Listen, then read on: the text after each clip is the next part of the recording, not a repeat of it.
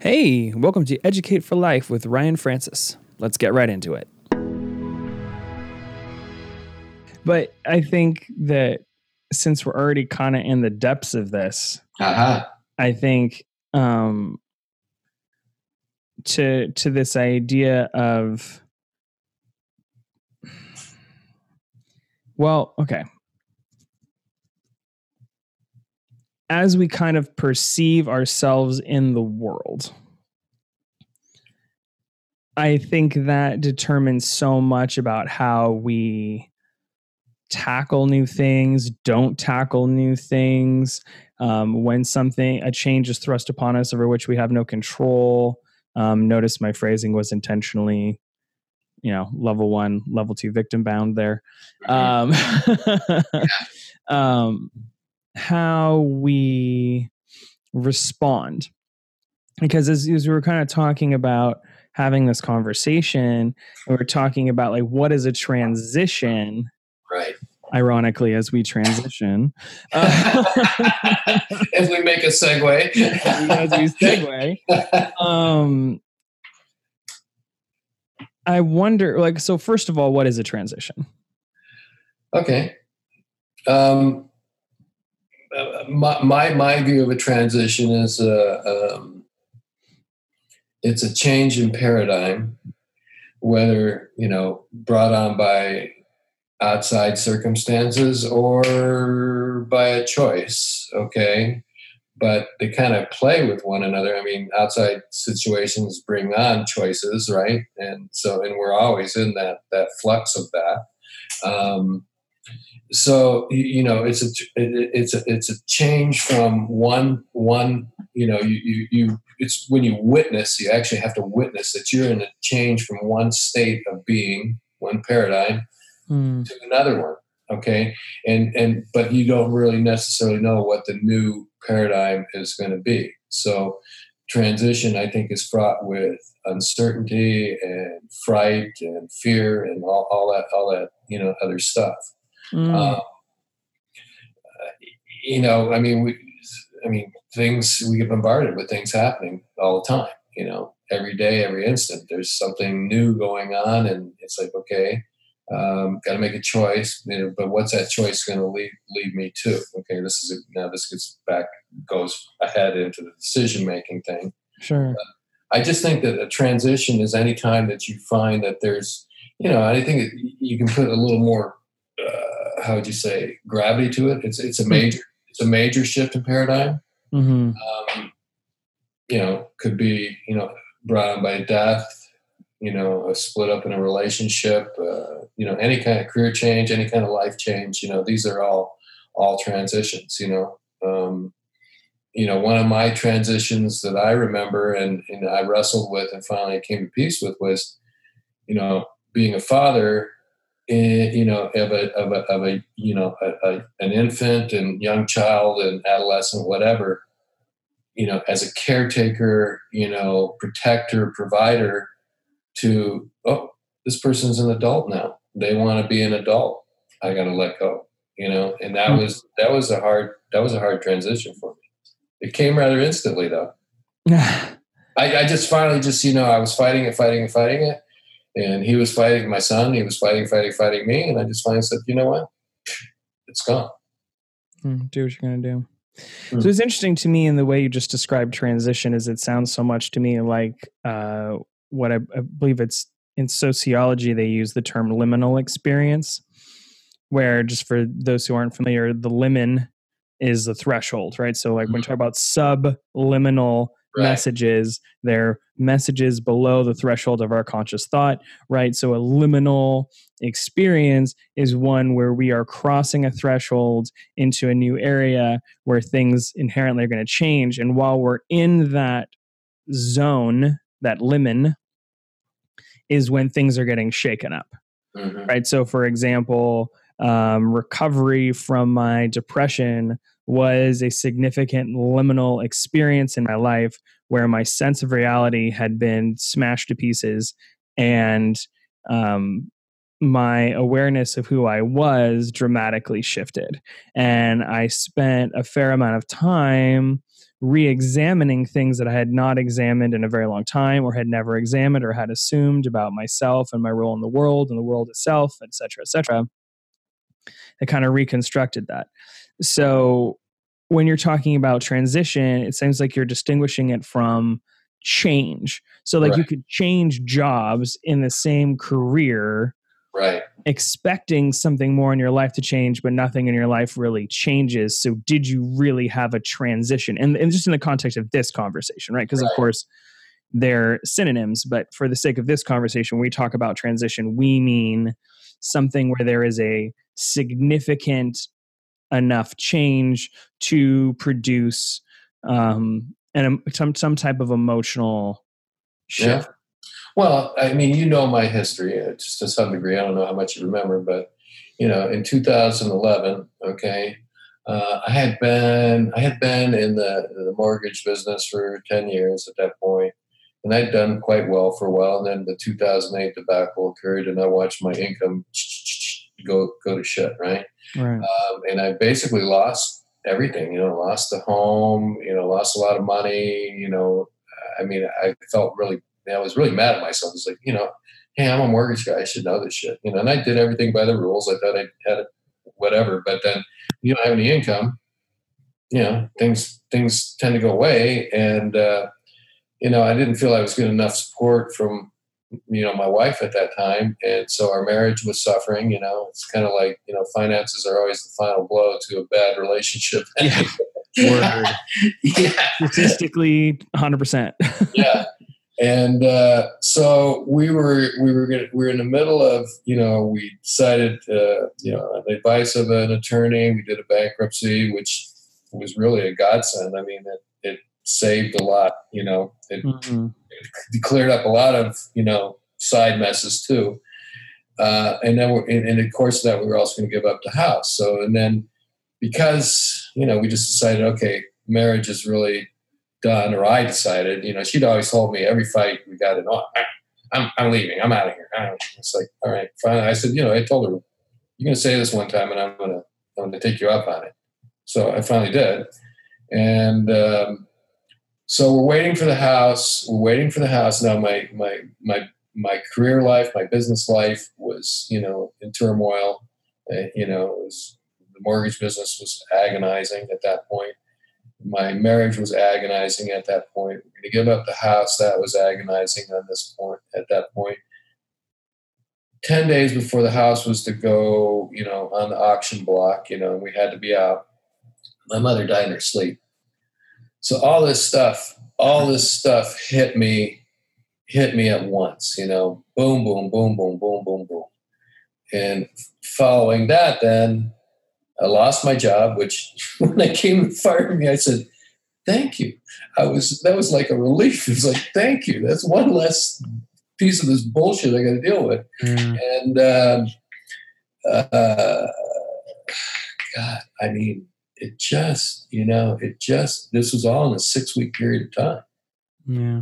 And then, and then I had, I was in charge of, you know, the family estate. I had two sisters that don't really get along, and so I'm in between that. It was just rough, you know. Mm-hmm. And, and it's you know whatever happened, um, you know, forced me to you know right then I started you know I'm in a lot of transition, right? right. And uh, it forced me to start looking at my life and, and my life differently, or what what what what can I do, whatever. And it was a lot of stress, and eventually, you know, it, it, it, it kind of manifested itself in health issues. So mm. at that point, when I was, you know, I was hospitalized, I was, you know, I, I just, it was really weird. I was in some kind of a drug haze, you know, because I was in a lot of pain. And um, I kept hearing this voice saying, serve, serve, serve, serve, serve.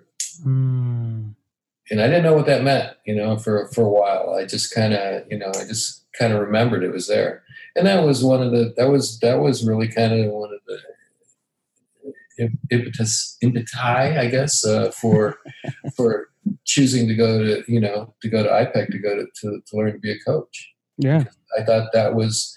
You know, I've always been the kind of person where people come to and just talk and tell me everything. I do a lot of listening you know, and, um, and, and you know what I discovered there too was you know I've got this intuitive sense about me that you know that I have never that I had never really acknowledged, explored, even for that matter, we was even aware of it, you know. And uh, so yeah, that that was a that was a that was a that was a whole lemon. that was a, yeah. that, was, that was a long lemon for me, and it, I'm still in it. I'm still in it. You know, I, I, it hasn't really changed. Um, you know, I'm now I'm at another point where uh, we're about ready to sell the the final asset from the family businesses, the trust, if you will, and uh, and that's it. You know, that's the last of it. Uh, we've got a little some little other things, minor things that you know should be easily taken care of, but this is a major one. It's kind of like, huh. After this, you know, I'm not going to have this income from these income properties anymore. Not that it was, eh, you know, not it's a great amount of income, but it's still some income. Mm-hmm. And uh, you know, and I'm at that age where you know, hey, I'm going to be 63 years old in a couple months. You know, am I retiring? Am I, am I, you know, what, you know, I don't want to retire. I, fuck that. You know, I'm, I'm, I don't, I, you know, and so, but it's like, okay, so, okay, here we're going into this unknown, this unknown point here. You know, I'm at this threshold of un- unknowingness again. And uh, yeah. So, I mean, I find myself in transition a lot. I mean, yeah, that's part of why I wanted to have this conversation because you have such perspective, having had, as you say, so many transitions. And I think it's important for people to understand that transitions don't necessarily have clear barriers. You might be living your life, living your life, and then realized, oh my God, two months ago I started a transition, right? Mm-hmm. Or, oh, look, I'm now operating with three transitions simultaneously. Or, what have you. Sometimes transitions are years, sometimes transitions right. are days, sometimes transitions are seconds. It just kind of depends on the nature of the change being experienced. Just like talking about grief. Right. Now grief is a is a transitional, it's a liminal experience. And some people it's decades. Yeah, I, I think decades. I think I'm still in grief. Yeah, I'm in grief for um certainly over the loss of my both of my parents with you know in the last 10 years um, uh, and, and, i think that my sisters and i are, are all still in grief and i don't think one of them would even like cotton the notion at all about getting some counseling or coaching or whatever together on this because i think the grief has manifested itself in, in us in different ways, but yet they're like this. This sale for me, it's bringing on grief right. because it's like a finality. It's it's the last piece of my parents that's actually going away now, yeah. and, and and for me, each time we've let go of a piece of this this fortune that they built up, it's it's like another death. It's like I'm reliving their death again. And I've been feeling it. There's sadness about me, and I just have to be aware of that. And I've been reaching out here in the spiritual sense, mystic sense, if you will, uh-huh. to them and yeah. just asking them for guidance in this. Um, because this is, to me, it's a visceral connection to them.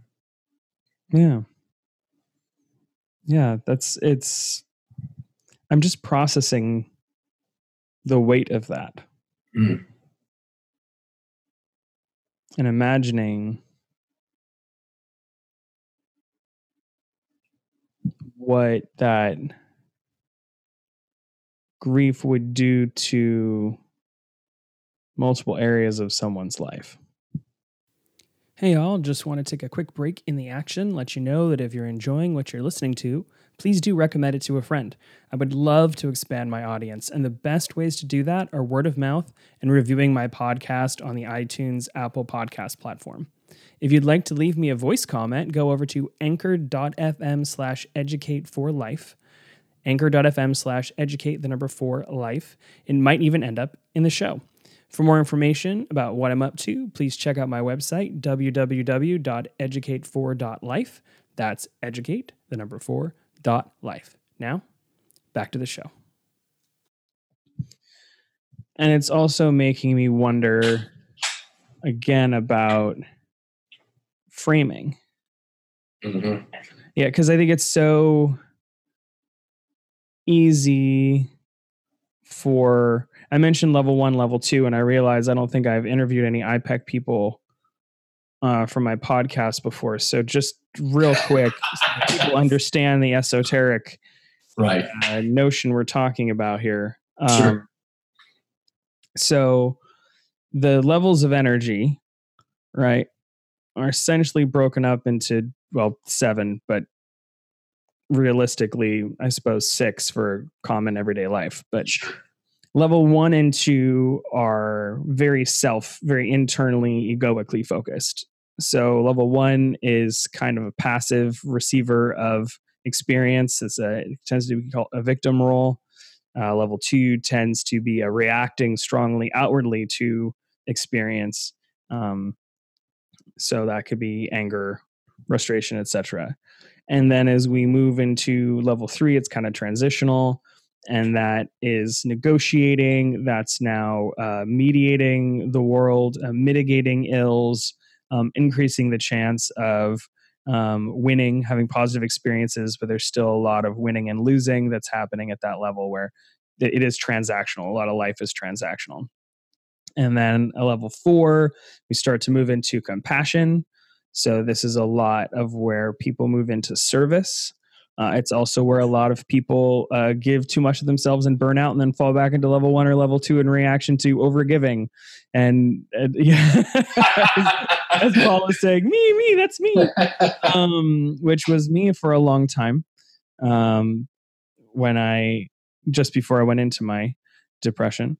And then, frankly, partly coming out of my depression, it's just I shifted from falling back to a level one, which was most of my life. My my fall my fallback well let's let's finish the sure, sure. let's finish the levels and then we can check in about some of that and then talk about how that relates to transitions so uh level five tends to be and this is one i'm exploring myself so i may give a really crappy explanation so feel free to jump in and correct or alter or whatever but level five tends to be a little more uh aloof to situations as most people experience them. There's a little more of seeing everything as an opportunity that challenges or opportunities for growth. Um, there's less of this issue of overgiving because there's really no such thing as overgiving because you just kind of give or you don't give, you do or you don't do. Um, there's a little less attachment to the result of things. Uh, and then level six is more of this creative space where really there's no such thing as winning or losing there's just a lot more like how can i play with this what's what's happening right now and how can i interact with it level seven we get into the whole like spiritual crap. The, God, the Godhead, the Godhead. Yeah. Um, yeah, we're we're in a whole new we're on a whole new level we started talking about that kind of stuff. But um, would you add or change anything about my description of those? Uh, no, I think that's a very good summation. I think uh, at level five, uh, you're really starting to play in the intuitive realm. Mm, Uh, that you're, you're you're allowing your your your intuition to to uh, guide you and and uh, shape your decisions by intuition. You trust in that. Um, and then level six is uh, you know it's a very creative space. It's a very creative. You, you know you're constantly creating. You're on a, you're on a, a juggernaut of creativity, if you will. And Yeah. uh, yeah, I think I think that uh, that's it's, that's a really good uh, summation of, of of the different you know core energy principles there. thanks. Um, I think too, I think it's interesting too because if you recall, they gave us kind of like these. There's a positive nodule and then there's the shadow nodule. You know, mm-hmm. and when we were talking about level four before, and I, and this is the way I've always looked at it. It's like you give, give, give, give, give, give, and then all of a sudden you realize you're not getting, you're not receiving, and that that's what triggers this this punch down back to you know a, a lower lower vibration. You know, it's like what the hell? You know, I've given all this, and uh, what am I? What do I have to show for it? yeah, You and I think to compare to shamanism, since you know that podcast has already come out, um, at level four, we're giving of ourselves. Mm-hmm. So there is an expectation of reciprocity of some kind on some Right. level. Maybe not directly from the person to whom you're giving. Right. Somehow you're expecting, I'm filling everyone else's bucket, someone's going to fill my bucket at some Right. There's, Right. there's still expectation at level four. Right. Whereas level five, we start to move out of expectation. By the time of level six, it's kind of like, well, I don't necessarily need anything from anyone. We're all just kind of players in the same game, and we're just kind of making it go. Uh, so if you again, you give, you give, you don't, you don't. I think level five kind of starts that. Um, from a shamanistic perspective, by the time you're at level six, um, you'd say something like you're connected to source.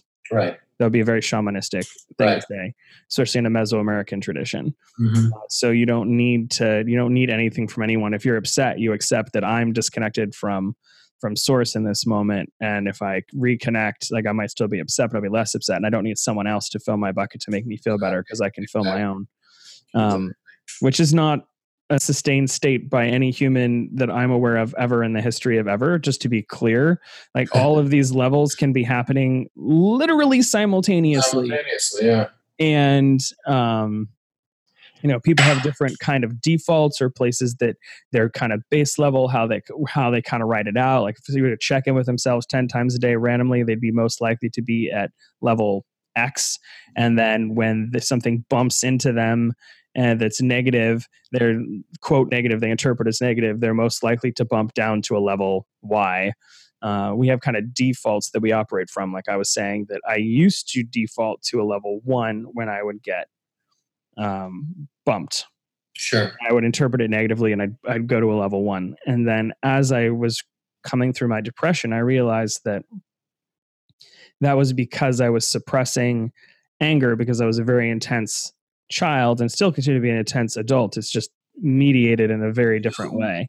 Um, so I'm not experiencing my passion at all times, um, and I'm also not cramming it down. So if it's there, it's there. If it's not, it's not cool, and I just keep rolling. Whereas as a child, I would get angry easily, um, you know, bullied and all those sorts of things. Uh, thankfully, not ever like beaten up, physically bullied, but just kind of emotionally bullied because I was smaller.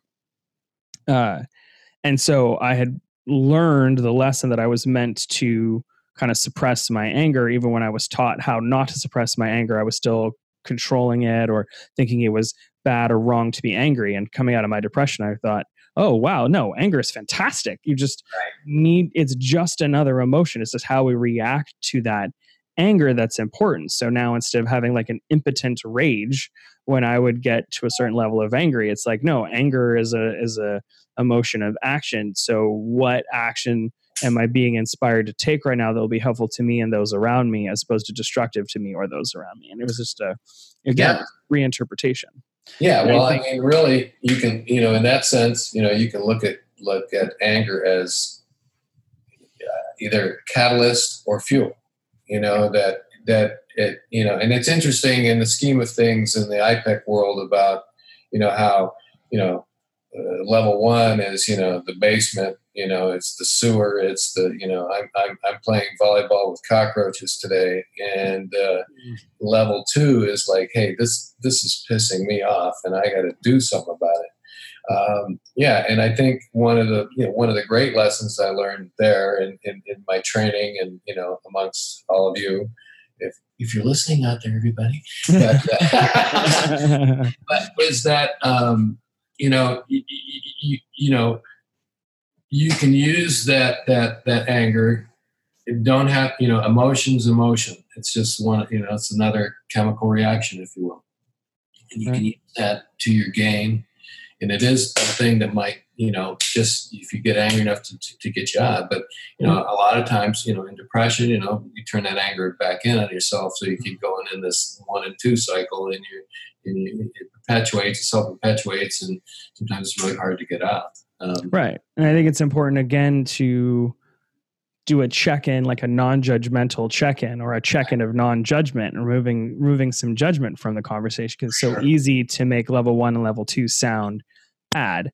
But the fact is, and this is great too when you read something like Kelly McGonigal's books and you uh, like the Willpower Instinct and realizing that and uh, the upside of stress actually is probably more uh, apropos to this topic that level one can be an incredibly positive space if it means that you are accepting well if I, don't mean to make this conditional but here is a condition in which it is true.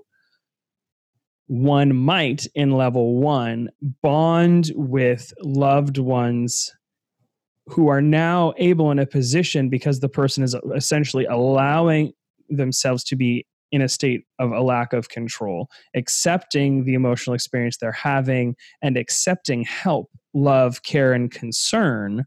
Mm-hmm. Whereas if they were trying to force a level three, for example, right they wouldn't be able to have that full experience of connection and bonding that they would have if they allowed themselves to be in that level one, what some people think of as weak or right. you know uh, overly vulnerable. That would be a position of level one that would be fantastic for your long-term health, well-being, et cetera, et cetera. Living completely in any one level is a unrealistic and b potentially unhealthy for the downsides that we described. So yeah i imagine if someone's in a, a, constant loop between levels one and two they're probably not enjoying their life very much. And and that's and that's fine. Not everyone has to enjoy their lives. Right. we have this bias whereas you're always supposed to be happy which is right. also bullshit. Um, right. but i would imagine they might want different for themselves. Right they might because exploring level three can be this huge revelation like oh my gosh i mean i can win sometimes? Right. Like that level the difference between level one and level three is like exponential. Oh yeah. You know and and, and so as we kind of move through these experiences in our lives again going back to transitions how we choose to be, whether consciously or unconsciously, what level that we're using as our lens to interpret our experience. You know, this goes back to the you brought up earlier my question of is there such thing as a good transition? Right. Like our transitions neutral? Are there some transitions that are inherently negative? Do we interpret negativity? I'm just very curious about that because i don't i don't believe there's necessarily a clear answer but no i think that um i think that the uh the the how, how would you the, the, the impetus the event horizon if you will to put it back in the liminal terms there yeah. oftentimes is a negative. It's a it's a it's a it's a crisis. It's that you know uh, you know an event you know a death whatever that that kind of you know that we look at as a negative thing that's the kind of thing that you know, if, if you're conscious and I, there's a lot of people that you know there's a lot of people that are not conscious and they you know oh you know my my dad died you know i gotta go to work. Uh, there's not there's no introspection there's no there's no reflection there's no consciousness associated with it. But you know a lot a lot of these transitions are are um, brought on by some horrific event in your life that that it just you have to pay attention to. And it's like okay so now this has happened. Uh, obviously there's there's something majorly different in my life from this point forward. What what do i do with it? Okay? Right. um, but you know but looking at it in a positive sense you know, hey, I'm choosing to do this with my life. And that's a transition too. I'm doing this, you know, my decision to go to, you know, to go to coaching uh, school was yeah. a positive thing. I mean, I, I, can't, I can't even underestimate the, the, the gain I got from that in, in my ability to look at things in a different way, look at myself in a different way, realize when I'm doing these you know self-hacking things to use your expression yes. to myself and you know enable myself to kind of move out of that that mode a little quickly so a little more quickly. Yeah and especially in that program that was a very co- clearly designed to be a self transformational sure. process and that's that's part of why i liked our our you know our training our program so much the experience um, there yeah that's great you know that way you know how much better of a coach are you when you've gone through a transformational experience yourself it's not just about technique with books full of techniques. I have them in a box near me somewhere in this mess here. Um, and I because I just saw them the other day and I went, oh yeah, I don't know if I was gonna how I'm gonna put those on the shelf or not, but anyway, um, you know, this there's books full of techniques, and it's fun to every once in a while flip it open and see what's going on. Um, mm-hmm. But at the same time, if it's coming from our core, if it's core transformational, then that's mm-hmm. critically important. So it's interesting listening to you talk about those specific transitions. Is those are ones under which we have no control, in which we have no quote no control. We have control on how we respond to it, right. but something that happened externally. And to go back to my conversation with Bridget uh, Murphy, again, if people haven't heard, that's the Defining Shamanism series of conversations. It's, it was essentially about removing esotericism. This is another, I think, example of where using some of the framework of shamanism becomes very valuable. And that's this idea of the path of learning versus the path of growth. Mm-hmm. So, just for really quick definitions, the path of learning is one under which we are constantly uh, reactive. We have things occur and then we respond to them after they've occurred. Mm-hmm. And we may grow a lot, we may learn a lot in that process, but we are always to some degree passive. We're to some degree receivers um, as our baseline. We're affected. Correct. Affected, I think, is a fantastic way to put it. Yeah. The path of growth has a more conscious component. So it's I am now seeking, consciously seeking experiences that will transform my life. Uh, so we are less affected and we are more affecting and proactive proactive precisely. And of course we still are not in control of the results of our actions mm-hmm. in totality mm-hmm. right? But we have greater control over the results of our actions insofar as we are consciously engaging in our situation. So here i think is also a natural distinction between quote negative transition and quote positive transition. Right is when we are taking conscious risk, which frankly sometimes feels 10 trillion times scarier than passive risk. well, I'm, I'm, very risk averse. I mean, I think that's, and that's something I wrestle with all the time, you know, and, you, and I know on our, our, our, you know, our little agenda here, we're, we're going to go into that a bit.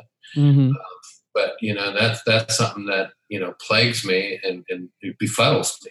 and It really does because it's like, what the hell are you so afraid of? You know, mm-hmm. you're still here, you're still breathing, you can still laugh, you can still laugh at yourself, which is the greatest gift. One of the greatest gifts in the world is to be able to just look at yourself and go, you dumb fuck, and just have a great laugh, you know, right. and, and, and move on. Yeah. Right. And it's so interesting because that's, of course, I'm kind of looking at all the things that we were hoping to talk about which I'm already suspecting that we're going to need to do at least one follow up conversation to this, regardless of, how long this uh, this yeah. recording goes. Um, this series of episodes goes. Um, I suspect we're going to need uh, a couple more if we really want to get into all of this. Um, yeah. So I'm not expecting that we necessarily will. Um, but this, again, to go back to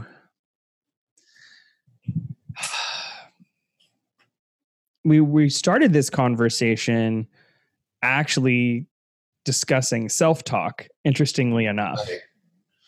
And i think that's so much of this like dusting off and going kind of idea starts with whether or not we have a growth mindset or a fixed mindset.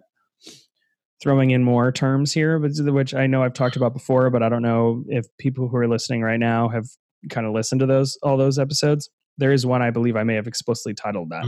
Mm. Um, growth on growth. Growth mindset versus fixed mindset, which is okay. simply the the idea that you know we have fixed mindset when we think that we're doing all that we can do and therefore the world is happening to us and the thing that isn't working is dumb and unrelated to us. And we have growth mindset. I did my best. I did Right. my best. Yeah. Right. And growth mindset is when we don't expect to win. Or a fixed mindset, you expect to win.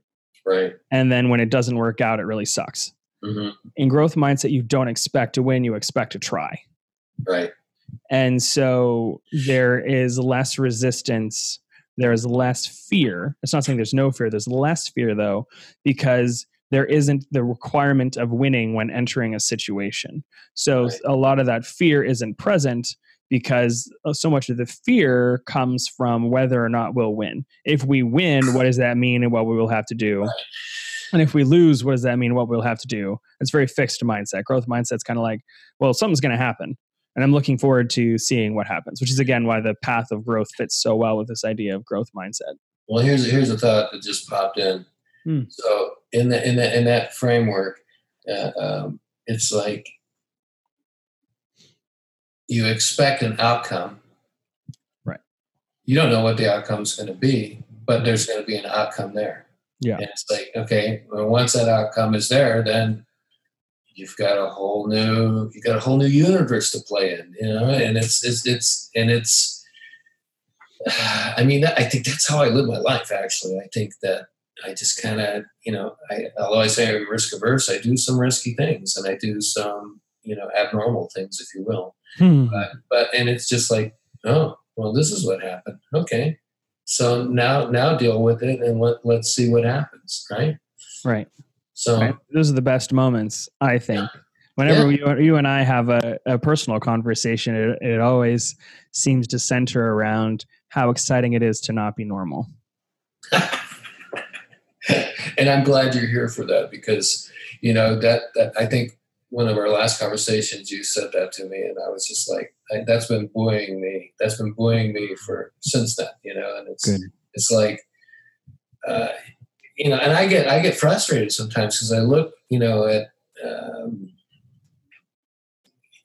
I don't know I don't, I don't know if you call them peers but you know uh, people that have acquaintances or whatever the people I interact with in the world and it's like I, I see everybody trying to reach some kind of normalcy, some kind of uh, stasis point, and it's like to me, it's like Jesus, that's boring. Let's Yeah. let's you know, let's throw the dice. Come on, let's let's let's be. I mean, I have a friend I played backgammon with, right? Mm-hmm. And he's the very he's the very safe wall builder. He, he every move he makes is intended to protect himself, protect, protect, protect. And I'll, I'll bump him and I'll do crazy stuff. He goes, I can't believe you did that. I, he goes, that's one of your typical moves, and I don't know how you how you can do that. it's like it's just a game. I don't care if I win or lose the game. I don't measure myself by the fact that I I beat you six times in backgammon, you know, in a row. Right. It's just a game. I want to see what happens. I want to see if I can make something different happen here. Yeah. It's so funny as someone who has been the one responding like your friend. hmm And I think, why was I responding that way? Hmm. It's again because of these kind of social contract type of rules where I think you're supposed to be helping me win. Right. Right. Which is funny when you're in this kind of quote adversarial unquote relationship as the nature of a Right. competitive game Right. that somehow I'm supposed to be behaving in a way accordance with this set of standards that aren't in the rules, Right. you know, uh, and that I am quote supposed to unquote be, or that I should be. There's that word should. Um, I should be giving you the best possible chance to win. right. And so I'm not going to do that quote underhanded move Right. tactic, or I'm not going to do the thing, or whatever else. Um, which is why sometimes watching MMA is so instructive hmm about the nature of how we can operate within rules but still be looking to smash each other's faces in. But that's a whole other separate conversation about why I um, am so into MMA and understanding the humanity that is present hmm um, in MMA. It's not just brutality, but that's a whole other um, whole other conversation. So, just to kind of touch back in on this idea of self talk and being in transition, is I think it's again easy for us to point to what we consider a weakness in ourselves Right. um, which can often lead to a lot of negative self talk. And I think what's so critical to making a transition as positive as possible is having self compassion, Right. which again is a process of releasing judgment of ourselves, which then releases a lot of judgment over the circumstance and gives us opportunities to either not change, which of course, as we know, when you accept yourself for who you are, you naturally change. but that's again another conversation. But it allows you to, I think it allows us to play off our strengths as well as just to develop a, a greater resilience to to your comment earlier. Yeah. Um, to to develop greater capacity because we're not exhausting ourselves trying to correct ourselves. We can instead apply that energy to making conscious choices in the situation. I know, what do you think about that? Well, uh, yeah, I'm, I'm, thinking about all this. It's like I really hate when I um,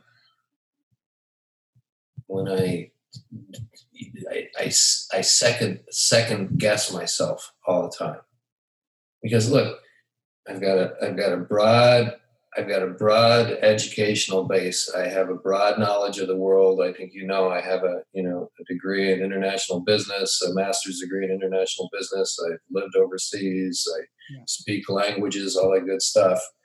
And it's like, I mean, I, I'm amazed at myself, and I watch things uh, uh, uh, occur in the world. It's like I, I've predicted these things. I can I can anticipate these things going to happen. And then, yeah, when it turned around and I put it on the on the micro scale and I and I apply it to myself, it's like, what the hell? Why don't you know? Why are you doubting what you're feeling here and what you're thinking here when you, you know that nine times out of ten, you know what what the, the result is going to be, or- and it's like, and then I, I just always I get to that that one time out of ten, just eh, that's the trip, you know, that's the Right. That's the stump in the in the path that that that just knocks me down and and then I I, I got to take time and gather myself and and and get back up and get back on the path again of of, of myself the path of myself right Next time on Educate for Life with Ryan Francis. I just had the wackiest analogy pop into my head, and I feel like I need to broadcast this everywhere. okay So, so go on this, this is on the, this is on the highlight reel this will be Yeah, on the there you go. There you go. Hey, Chloe, clip this one. So, um, all right. So, quantum mechanics. right What we understand about quantum mechanics is that there's a lot that we can't measure. right So, when we try to measure it, it looks like chaos. In Mhm, fact, it looks like multiple things are happening simultaneously. Mhm. Yet somehow that chaos produces order. We understand orbits. right Under we can predict gravity. We can predict um, airflow and resistance and friction. We can predict all of these things on the macro, even though the micro is apparently just nonsense. There is so much going on. We try to record it and we just can't. We just can't. This is a limit to our instruments, this is a limit to our understanding. We're, we're very close to it and yet cannot genuinely perceive it.